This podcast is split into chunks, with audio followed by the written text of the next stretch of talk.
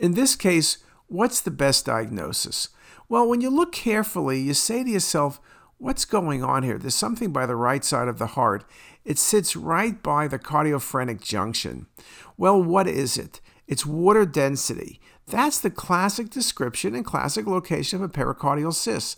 Pericardial cysts can be small, they can be large. They can simulate other processes. This was not a pericardial effusion because it's too loculated. It's too cystic to be lymphoma.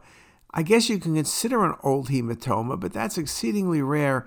And based on the very nice location, this is classic for a pericardial cyst, just a great location and CT appearance.